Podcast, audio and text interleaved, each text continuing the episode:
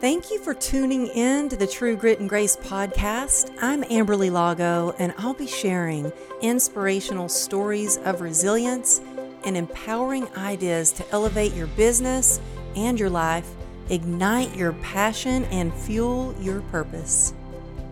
Hey, y'all, thank you for tuning in to True Grit and Grace. It's Amberly, and I have such a treat for y'all today. One of my friends, Travis Believes, is here with us. And let me tell you, if you have ever struggled with that negative self-talk or you know self-doubt or you've gone through any kind of challenges, I'm so grateful that you tuned in because he has really had his difficult challenges and struggles and turned his life around. But not only his life, he's created Innerlight Media and it's an impact driven social media marketing agency that's changing the world by helping some of the biggest online influencers. And when I say biggest online influencers, I'm talking he is the the magic behind Prince E and Lewis Howes and Jay Shetty, just to name a few. And he works with entrepreneurs and brands to help them tell powerful and life affirming messages to hundreds and millions of people. Check him out on Instagram at Travis Believes because every single one of his posts will have you believing in yourself even more and feeling empowered. So I could go on and on, but I really want to just get to talk to you. It's so good to see you, Travis. Thank you for being here. Thank you so much. I really appreciate that. Uh, it's an honor and pleasure to be here speaking with you and and and uh, a ton of people to to really hear uh, my story. I just think that sometimes people that come from my background don't get a chance to tell their story, and, and I'm happy to share it with you. Well, you have an incredible story, and it's so good to see you face to face like this. We've talked on the phone a few times, and I cannot wait to get to see you in person when I move to Dallas. So, your story really touches me because, as you know, I've got a brother in jail, and you were homeless. You've been in jail for, I think it was three years, and you have come out the other side and not just made something of your life, but you're helping so many being of service to others to really shine a light on how you can turn your life around. You can own your story and you can use a mess to turn it into your message. So I would love to, to just share your story a little bit and tell everybody where you came from because you didn't have the best circumstances growing up and how that led you into kind of where you were and then how where you are now. So I'm from St. Louis, Missouri, and a lot of people don't know this. This is nothing to brag about, but St. Louis is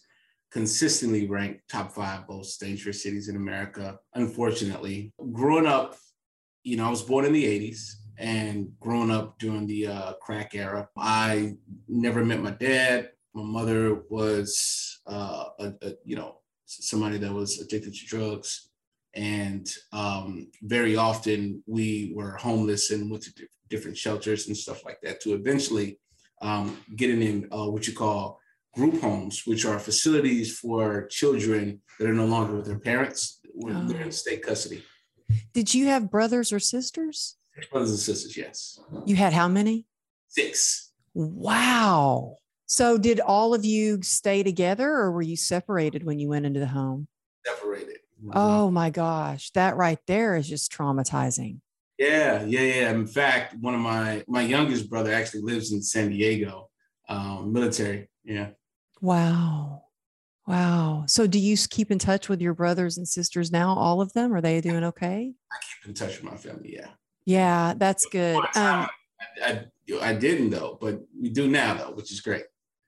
That that is good. And you know, there's a lot of people say, oh, well, you're a product of your circumstances. And I believe that, yes, that our circumstances can affect, you know, our abilities sometimes or our opportunities sometimes but I believe we're a product of our resiliency and a product of our creativity and a product of our the you know the power of the human spirit to make something you know more out of our lives. But how old were you when you were put into this group home? Nine. You were nine. Oh. Yeah. that just breaks my heart. So when you were put in the home, did you no longer have contact with your mom? So that's interesting. It, it, all right. So let me kind of give you the process. When you're put in group homes, they're supposed to be temporary situations, not necessarily supposed to be permanent. What they do is they take custody and then there's like a court sanctioned situations to where you the mom in, in my case, because the dad, you know, never I don't even know my dad's name or anything like that. So to this day. Um, so in this case, my mom, um, they give her court appointed instructions on how to get your kids back.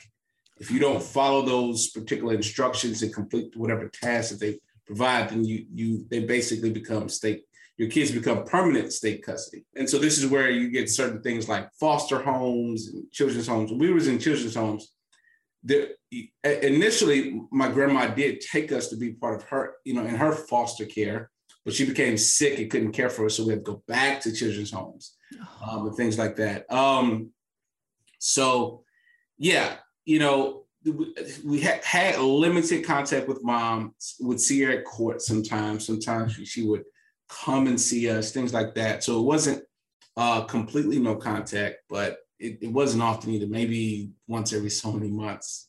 Now I think about it, it's actually pretty crazy how uh, much we didn't see mom, but yeah. Yeah. You know what, Travis? It's like when you're telling me this, I, I mean, that's how you grew up and and to some extent sometimes when we're growing up in situations like there was some bad stuff that happened when I was growing up. And I think, well, that's just part of it. Everybody lives like this. This is what everybody's going through. But growing up and then looking back and being out experiencing what other families are like, I'm like, wow, no, that wasn't normal. Like, and just you saying that, it's like, yeah, that's pretty crazy. You didn't get to see your mom, didn't even know your dad, didn't have that that love, that nurturing that you need as a kid that we need all the time. Basically, we need that. Yeah, I remember probably one of the most painful memories that I did have when I when I became older is when I was because I graduated when I was 17 is when I was walking across that stage hoping my mother would be there and she wasn't. Oh. I, that probably was like one of the most painful moments for me, but it was also a revelation for me as well to kind of like really like own who I was and to kind of like step into the fact that nobody's here to save you.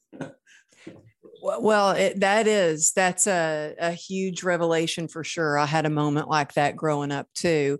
That as painful as it was, it was like, oh, I'm going to save myself. I'm going to, it's up to me.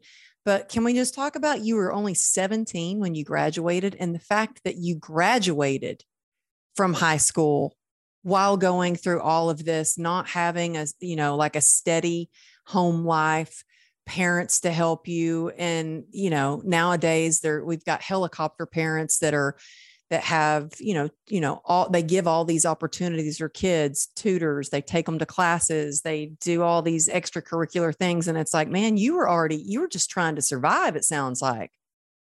Yeah it was um i mean when i look back the thing is school was actually pretty easy for me but the part that made it hard was the socialization like not having a good family background not being able to focus and concentrate not knowing who i was. When i say not knowing who i was like when you don't really know much about yourself and you don't have really a foundation, you don't really know where you want to go. You're just really kind of like confused and lost.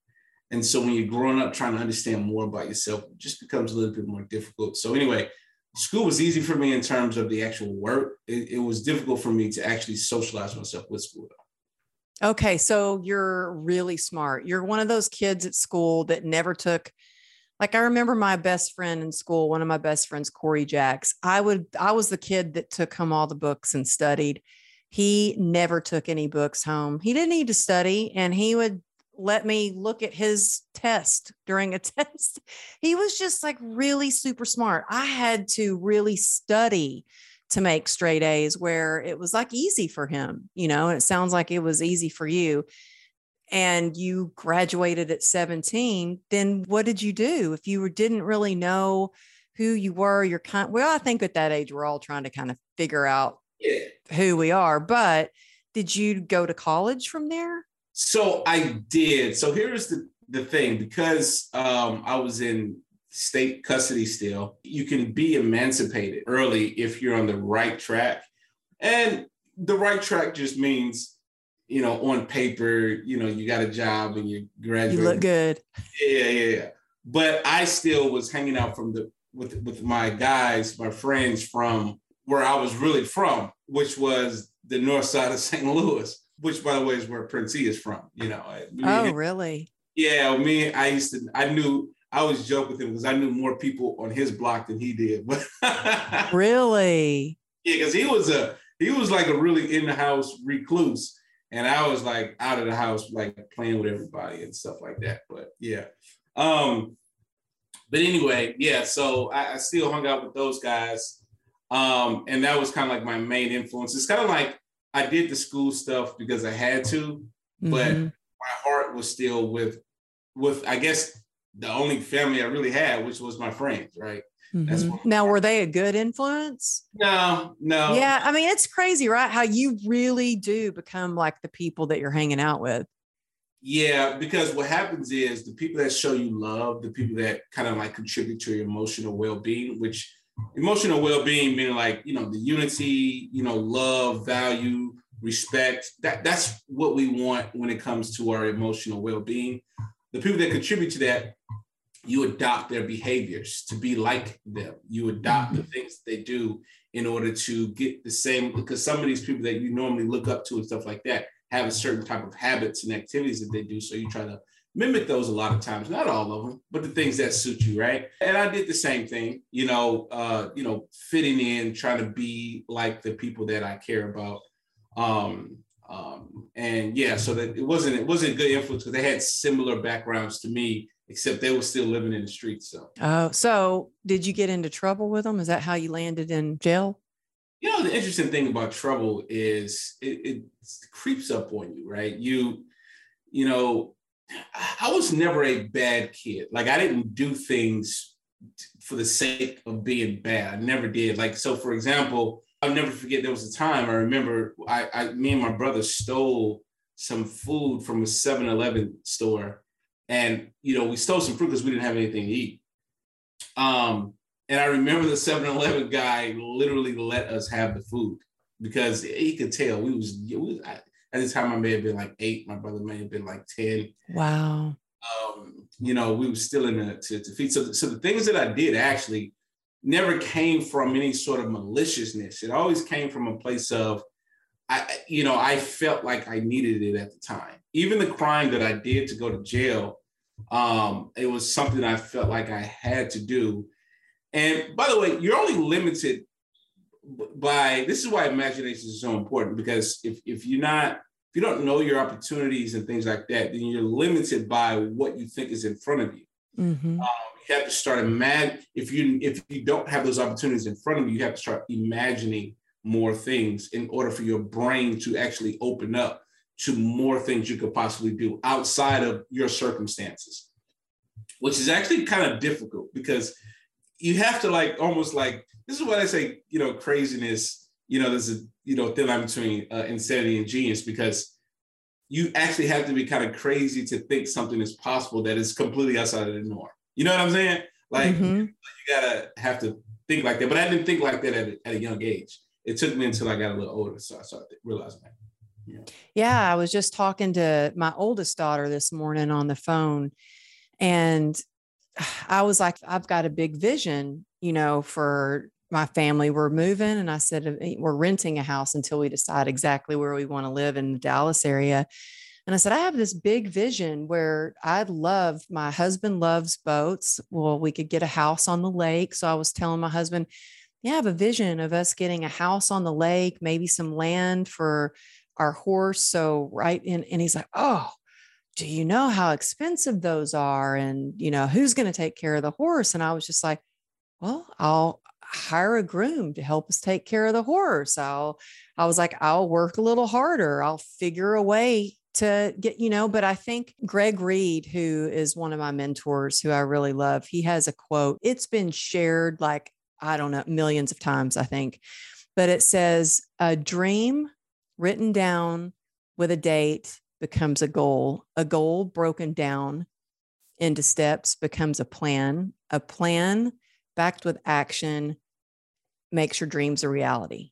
I hope yeah. I didn't butcher that quote up, but it's something like that. And so I think that, you know, if we have that vision, then we can start to think outside of the box and how we can get there. But it is so much. You're so right about like who you're surrounding yourself with. If they're thinking bigger and in different ways, then you're like, oh, yeah, well, maybe I could do that. Or I get inspired by people who are doing a lot of incredible things. Like to me, I'm inspired every time I hear about something that you've done and made another video go viral. I'm like, man, he's genius. How did he figure that out? Like, what? Like, yeah. so, so yeah, but I want to know before we get into that because I'm so fascinated with what you do with your Innerlight Media. So, when you get sent to jail, you were there for three years. Three years, uh, yeah, the three years in jail. Wow. So, how old were you? I was 21 at the time. 21. Wow. So when you were in there, is that when you started really getting into like mindset and like you're very just your self development is incredible? Is that when you started learning a lot of lessons? What was the biggest lesson you learned in there? Yeah, I don't know if there's any one big lesson. Uh, there's multiple lessons that are equally important you know, for me, it was definitely an incubation period of really understanding myself. The thing about jail is it allows you, it gives you a way to view yourself in ways that you never have because now you're taken out of the world, literally taken out of the world and put in a situation to where the only thing you can focus on is yourself. You can't focus on anything else. So it forces you to re-examine your life and re-examine your purpose. And the first thing I started realizing was, okay, well, what is the point of life? What's the purpose of life? Well, we all want happiness, right? We all want to be valued. We all want to be respected. We all want to contribute, right? We all want to feel love. These are things that we all want. And everything that we do in life is centered around how do we do those things or how do we attract those things to our life? And so I had to realize that the fundamentally most important thing to have is integrity, right? Because when you are a person of integrity, you are automatically valuable, right?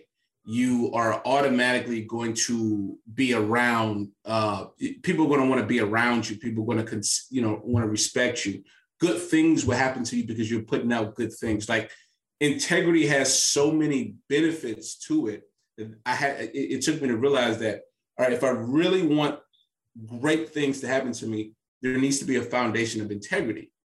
Then after that, I had to realize, okay, well, what do I really want to do? How do I want to contribute? And so I had to really understand my talents. And I always knew that, you know, I'm not trying to, you know, brag on myself, but I always knew that I had particular skill sets, let's just say, that other people didn't have. And so, you know, realizing that, I said, okay, well, I need to use my talents in a way, in an honorable way that can contribute to humanity right? That can benefit, you know, humanity, right? And so when you realize that, it all becomes clear. Okay, so I got out, I start using my gifts in an integral way. This is when I met Prince I met Prince when I got out. And you know, me and him become real cool. He had a movement called Make Smart Cool at the time. And SMART is an acronym for sophisticating millions and revolutionizing thought. Right. He was he was a conscious rapper at the time. I was really big into to music and hip hop at the time. So me and him like collaborated and you know we just figured out a bunch of different ways on how do we take a conscious message and get it out to millions of people and the best way to do that is online right he always had this quote he used to say because i used to try to get him in shows at different venues he'd be like why should i do a show and get in front of a thousand people when i can do a video and get it in front of a hundred thousand people right? Mm-hmm. And, that was always a, like a mind flip for me. And this is back in 2009, by the way. So, and that was back in 2009. I mean, nowadays, especially since COVID, more people are thinking about that. More people have put their businesses online and that sort of thing. But back in 2009, that was like I, I, mean i guess youtube was as big but i mean it's really blown up now but that was a lot to think that that he had smarts to think about yeah in that perspective yeah yeah yeah no prince is absolutely a genius you know so we did that and you know uh, it, it was at that moment where i knew where my brilliance lied and i knew where um I needed to go and how I wanted to contribute to humanity and how I wanted to to use it. And, and what I, one of the most important things I realized was at the time, I didn't, we didn't care about money. All we wanted to do was make an impact. And that's when it clicks. When you're talented in an area and you just want to make an impact, where you could do the work for free, right? And you don't lose your passion for it, right? Like it's just it was something like I just I didn't care. I just wanted to be a part of something that I knew was contributing and using my talents. And this is what we all want. We actually all want this to be honest with you, we all do it for free anyway. If you really think about it, right? When, when, you're growing up and you're learning things and stuff like that, you try. We're all really trying to ingratiate ourselves among groups of people that we deem valuable and missions that we deem valuable, right? Because when you're invested emotionally, you want to contribute. You know what I'm saying? And so, oh yeah, like for sure. I mean, that's why I do this podcast and have been consistent with it every single week. I've not missed and been consistent. And I don't make money. In fact, it costs me money to yeah. pay a producer, to pay a graphic designer, but I do it because I love it. I have that passion. I want to impact people. I want to give people the tools that I, I learned from every single guest that I've had on the show. So I love that you that you say that that yeah. And I think that if we want to be successful at something, it has to be that it, we better love it. We better be passionate about it. And I always think if it if it's something that we would do without being paid, you know, I started speaking. I didn't get paid when I first started speaking for like three years. I did it for free. Yeah, yeah. No, that's you know, and it's so interesting because, you know, we talk about so many different things it's passionate about, but, the, but the, when, when you find that one thing that you know you can continuously do, um, and for me, that's what drove me. Then we eventually got to a place to where, you know, we figured out the algorithm, you know, of, of how to blow up, man. And it just kind of like started from there, you know, me and him. So when you figured out the algorithm, was that on YouTube, Instagram, or all across the board? That's a good question. It's all human psychology at the end of the day. It's all about, you know, what to say, how to say it in ways that's going to get people to share, right? In what you're to believe in what you're saying, right? They the thing is this shareability requires you to impact another person's emotions. Human beings, we're emotional beings, right? We have this is fundamentally most important thing to understand. It doesn't matter how right you are, doesn't matter how important the message is. Doesn't matter if you're the smartest person giving it. The only thing that matters is how do you connect it to the next individual. If you can't connect your message to the next individual, they're not going to receive it. So, um, but but to answer your question is it was kind of a combination of YouTube and Facebook. Facebook is where it went like viral, but YouTube is where we started. So we was we started off on YouTube because Facebook didn't have videos at first. And again, this is like way back. Facebook's had videos for so long, people probably don't even remember this. But Facebook didn't have videos at first, right? So we was posting on YouTube and we was getting like videos semi-viral, like a million views, back when a million views meant a lot. But we didn't go. Oh, really- it doesn't mean a lot anymore. like- wow. So on YouTube, what's a lot of views? What's considered like viral on YouTube as far as views? So viral is a nebulous term. There's actually no concrete definition. I like to give a general rule of virality. Vir- virality is a hundred times more than what you're used to. That's what I give. If it's a hundred times more than what you're used to, then you can say it. If it's you know what I'm saying? Like I, I usually go with that. Hey, that's that's this is a semi-viral viral video. You know what I'm saying?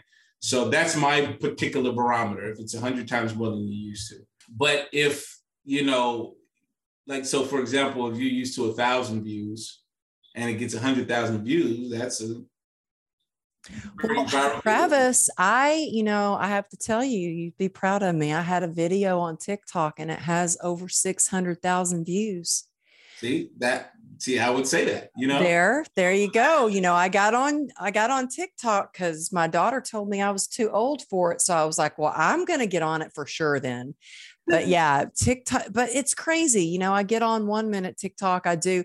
In fact, um, uh, my daughter who's 13, she was like, Mom, I need to make some money. I need to make some money. And I said, Okay, make a TikTok video for me and post it for me. So I posted it.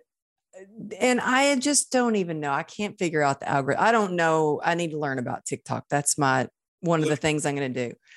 But yeah, you post a bunch of the thing. The thing about TikTok is just a content machine. Just post a bunch of videos and whichever ones actually connect, you use those videos to put on other.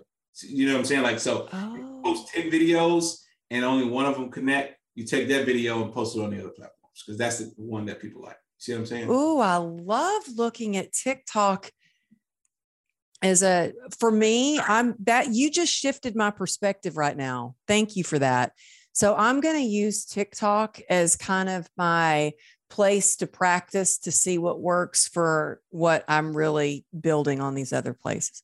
Yep. Oh, that's so good. Yeah.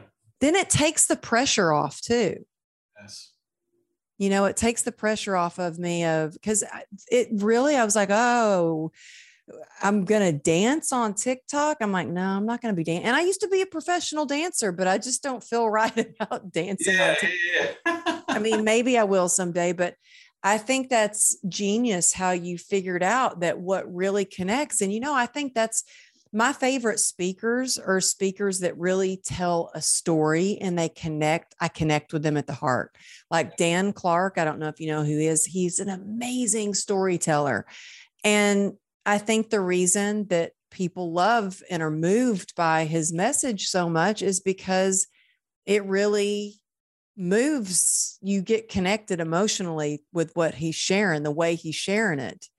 So do you go in with like i know you've worked with jay shetty and lewis howes. Do you go in and you say hey we're going to take one of your messages and see what connects the most with your audience is that what you do? Or tell me how it works. I'm just really curious to like with me for example when we start working together um, like you notice when I said when we when we start working together, it's going to be next year, really soon.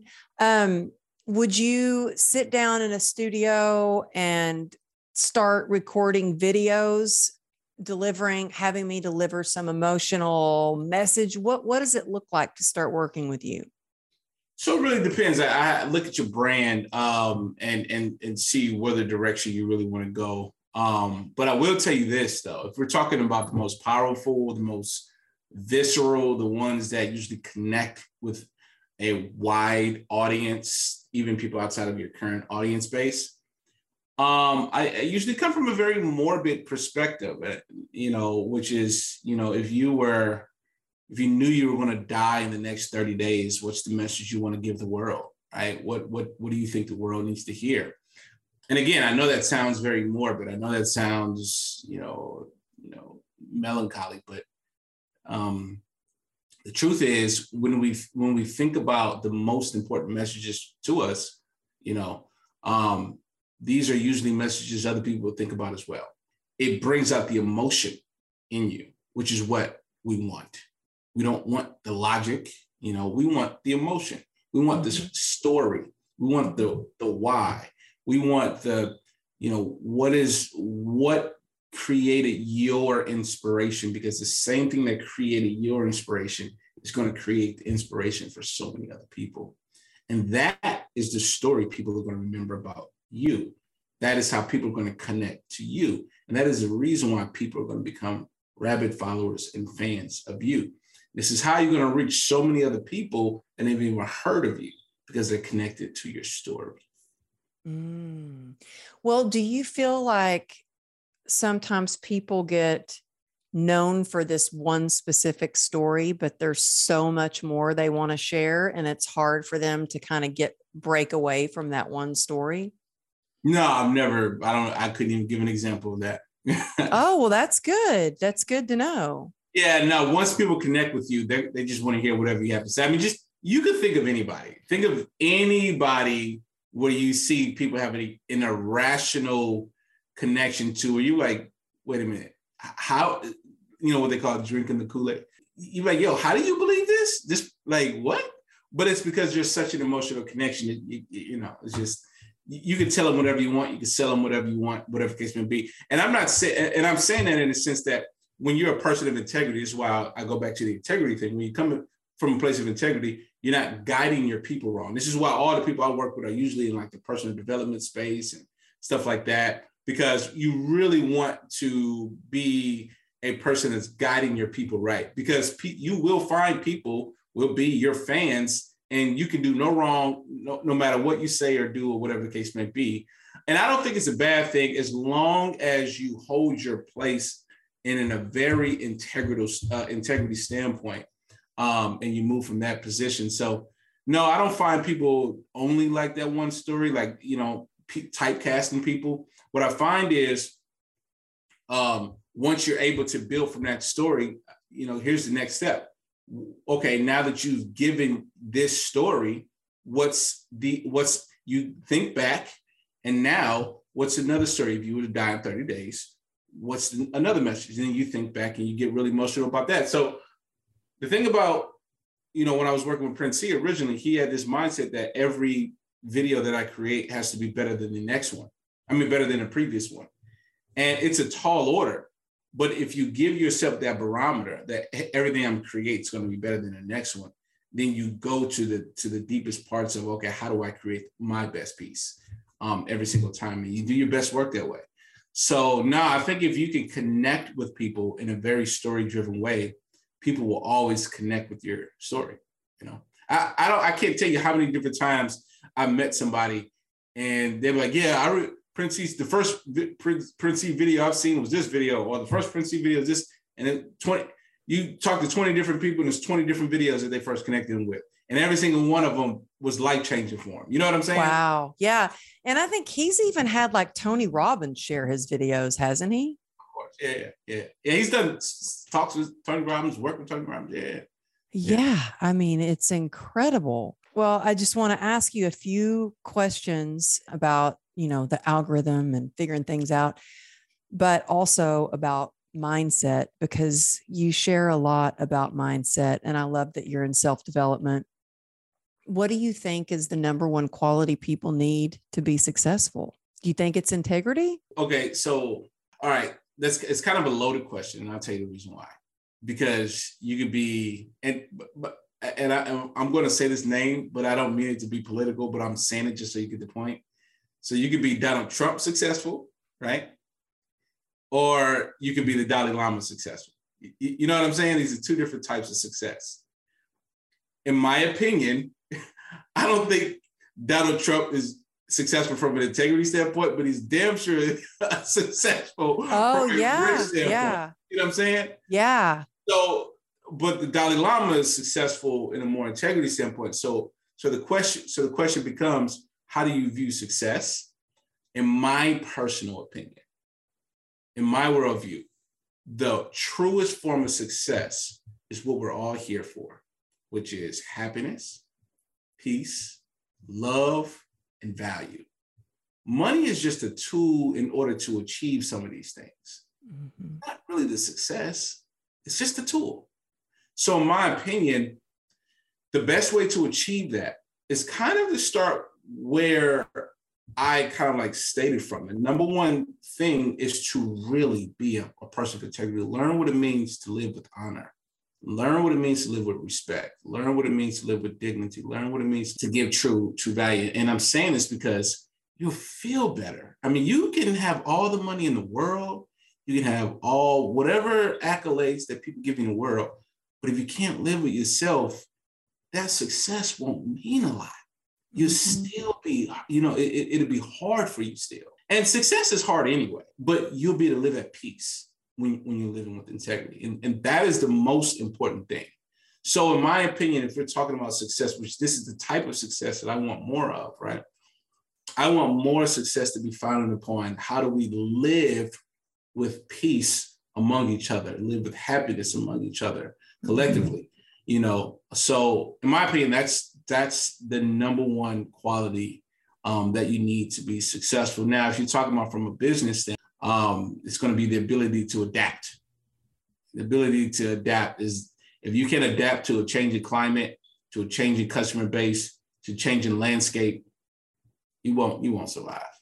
Doesn't matter how good you are. So the ability to adapt. So that that's just from two different standpoints. Yeah, I I agree with you 100%. To me, success really is about happiness and and being able to spend time with the people I love, doing the things that I love. And you're right, I think the money that comes along with the success helps you to achieve some of those things, make a bigger impact. I used to, you know, I grew up where it was uh, you know, you weren't supposed to talk about earning a lot of money, don't shine too bright, don't you know, you stay humble, you don't want a lot of money. It was just bizarre, you know, how you don't want to appear to be flashy. And I really shifted my mindset from that to no, I want to make a lot of money because the more money that I make, the bigger impact that I can have because I can hire people to help me do graphic design. I can hire people to help run my business. So I'm not in the weeds of it. I can actually be out there.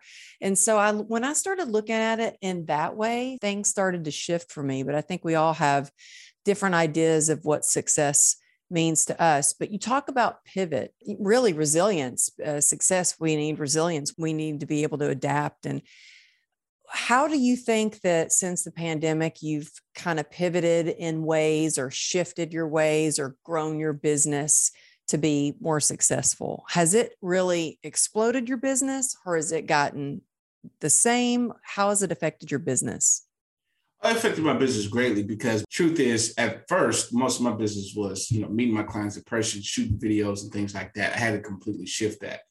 But what i also learned during this process is I'm a content creator at heart because I have a message that I know I want to get out. I'm going to say this is probably going to burn some bridges, but one of the things I get tired of is I meet with a with an entrepreneur. They tell me they want you know to do these messages and all this and the other. But the truth is they don't really want to do the message. They don't really want to impact. They just want more people to sell to. you know what I'm oh. saying? And for me, I got in this game to make an impact. And I know some people say, well, hey, Travis, for making more money, I can make more impact. Okay, I get I get all that. But what I'm saying is whenever you hire me, right, it's okay, you have there's an underlying understanding that you have to create, and this creation is for the connectivity. This mm-hmm. create isn't to sell more, it's to connect more. Now, you should happen to sell more after you connect more. But well, the- yeah, you know, I didn't even really have much to sell. I was just so focused on impact, impact, impact. But let me tell you, I, when it comes to making videos or know, even knowing how to use social media, Travis, I didn't even own a computer five years ago.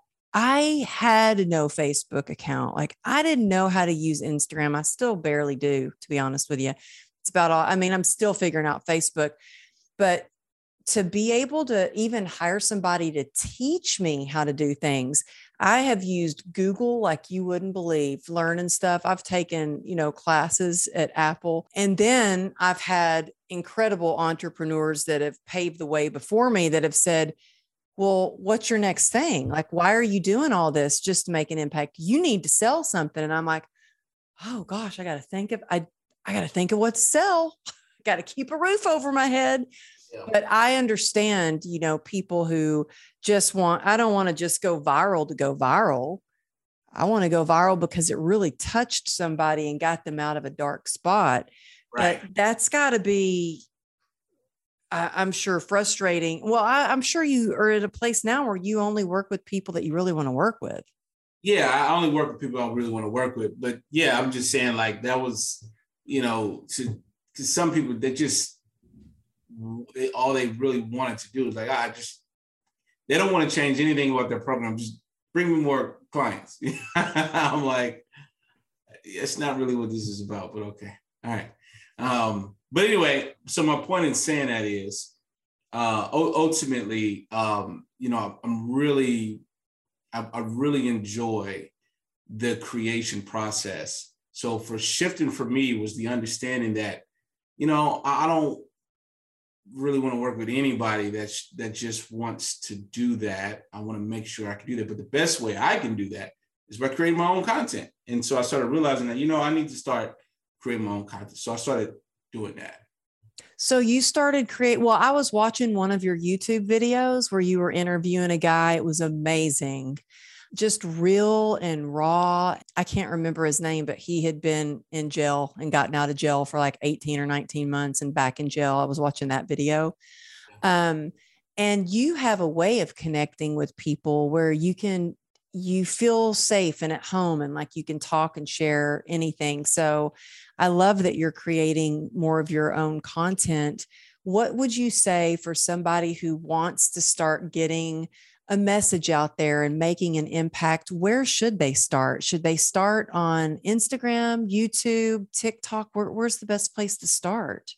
Well, first of all, I ask them what platform do they find themselves on most of the time. Secondly, what type of content do they want to create, and where is that content mostly on which platform? And then thirdly, um, what influencers do they find themselves following the most that they like, that they feel like it's giving the message in a way that they would like to, and which platforms are they most popular on? And then I'd ask them to ask themselves, like, yo, what, what are the what's what topics do you find yourself like we all watch videos and then we see a, take and like no i don't agree with that. They should have said this or uh, you know.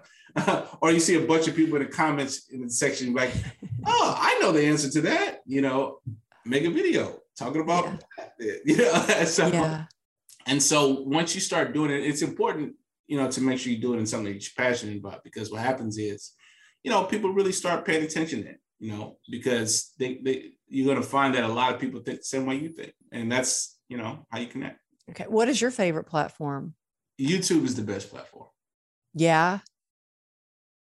You know, my 13 year old, when she was about 10, was telling me, Mom, you got to get on YouTube. YouTube is where it's at. Like, you've got to get on YouTube. And I do put the podcast on YouTube, and it's been mm-hmm. kind of like a little marathon. It's just steadily, you know, growing a little bit. Can't say it's gone viral yet. When it gets to what you said, a hundred times more, then I'll let you know.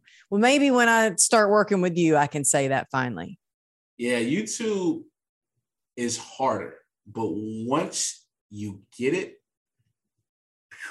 it like the the success and the reward for getting the YouTube right is far above every other platform. The people that are renting our house when we move, like famous on YouTube. It's hmm. like that's where they make their living on YouTube. I'm like, wow, that's mind blowing. I was telling my daughter who's 26 and she's studying her butt off. She's going to Yale. She's going to Yale for graduate school. And I was telling her that, you know, there was these YouTubers that were, that's who we're renting our house to. She goes, What am I doing? Why am I studying so hard when I could be doing YouTube videos? And I'm like, Well, I don't think it's that easy. I think you have to kind of figure out how to do YouTube also, but stay in school. Okay. I know we're running out of time. Just can you, do you have time for a couple more questions? Like two more questions? Yeah. Okay. There's something that you say that I really love because a lot of people get stuck a lot of people get scared to take you know to to get out of their comfort zone but you say failure is the key to success and i love that you say that because then maybe people won't be, be so afraid to fail but what do you mean when you say that i think one of the most fundamental things that we are taught in life unfortunately is that failure is bad. That That's oh, I was taught that. Oh, yeah. There was a lot of shame around it. There was a lot of unworthiness around it. You're not good enough around it. Oh, yeah. We really need to change that perspective to, oh, you failed at this? Oh, tell me more about what you learned. Tell me more. Oh, you learned this? That's amazing. I'm so happy you learned that.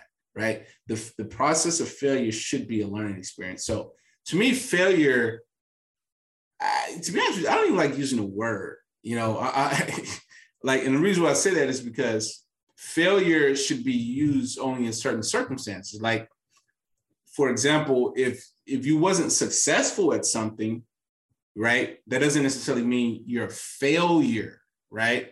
Failure, if you quit, sure, right? Or failure if nothing was learned, sure, right? But ultimately what we're talking about is a redirection, right? When you're trying to do things, you're taking experience and, and it's just rerouting you to areas to be successful. That's mm-hmm. all it is. You're just learning more and more and more. I think it was uh I forgot who it was. They they uh didn't they tried like a hundred times to create the light bulb and they said it just they just found 99 ways in order to to not make it and the one way in order to make it. So it's just like the thing is we are learn that failure is bad, but the truth is failure is just rerouting you to the place you need to go. Right. All the different experiences that I had was just teaching me what not to do. So now I know what to do. And that's not a bad thing. That's a great thing. Mm-hmm. There is this fundamental misunderstanding that if, if think about this for a second, right? this is what keeps people from trying new things because they're scared to fail. Mm-hmm. How can you ever find what you're called to do if you're scared to try new things because you're scared of failure? You can't do it. And so we get this fear and this shame and this guilt of not being successful, right? And so we don't try new things because we're scared of that judgment of failure that everybody taught us was bad instead of realizing that failure is good, or more so, I should say, trying new things is good and learning and gaining experience is good because you're not a failure and you didn't fail. Because ultimately, what you're trying to succeed at is life, right? And figuring out who and what you want to be. Mm. You didn't fail at that. So you're not a failure, you know? So I love that perspective of looking at it that way. That's so good. So, yeah, I mean, every f- failure, because I like to say I've learned from, I've learned so much from every, I mean, they've been difficult lessons. It's not always easy, but, but yeah, if you reframe it in that way, I've learned so much from you today. Before we go, what is one thing that you would suggest to someone who they're like, okay, I've listened. He tells me I need to get on YouTube and try things on TikTok and share my story to connect with people so I can go viral and people, I can make that impact. But I'm scared. I don't have the confidence. What would you say to somebody to help them build the confidence to and the courage to start producing more media? Yeah, only speak about what you know. Like I think I think one of the biggest things that people they overcomplicate things. Like, what is it that you feel like you're better than than everybody else, or you're very competent in? You don't even have to be better than everybody else. Just something that you think that you're good at, something in a way that other people aren't. Doesn't matter what it is, just anything. There is something that you like. I don't care if it's yarn. I don't care if it's listen, if you know how to mow grass, like there's a guy that made a YouTube video, I mean, YouTube channel called Dad, How Do I? And it isn't that he's the best dad, it isn't that he's the best uh, handy worker, but he's just showing basic things to people that never had a dad. Listen, mm. I'm going to show you how to do a time. I'm going to show you how to mow the lawn. I'm show you how to change. Oh. You know what I'm saying? It's called Dad, How Do I?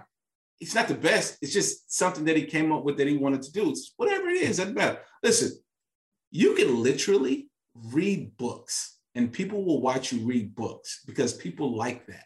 It doesn't matter what it is, whatever you think that you can contribute in a way that's different from everybody else. Just think about this for a second, right?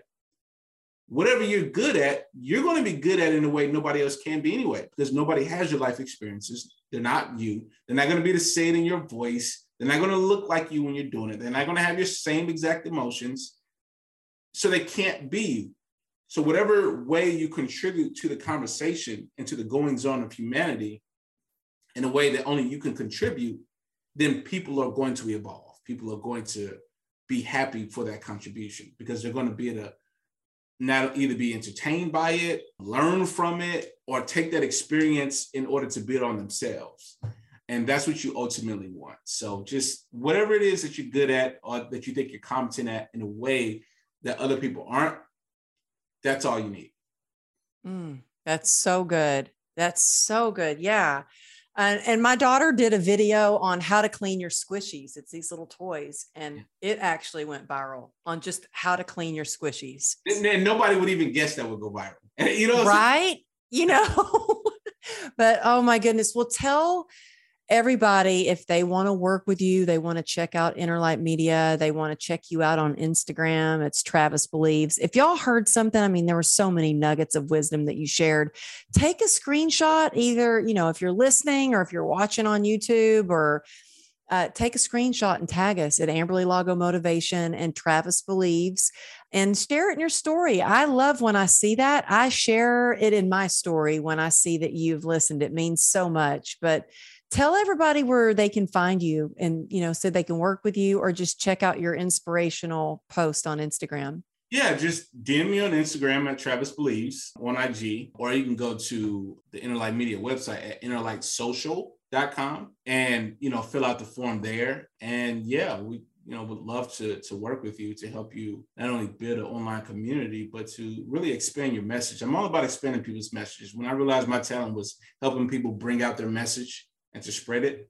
You know, that's my particular talent. All occupations require an inspiration first. And so I want to be that inspiration for as many people as possible. Well, that you are. And Travis, I have a few big ideas for 2020, like big things that I want to do in 2022. And there's like a list of five things, and you're on that list to yeah. actually finally get to meet you in person and work together. I think that when you can come together and you can brainstorm different ways of doing things, that's where the magic happens. So I appreciate you being on the show so much. Thank you for being here. I'll let you know when I get to Dallas. It'll be soon. Amazing. Thank you so much. Thank you.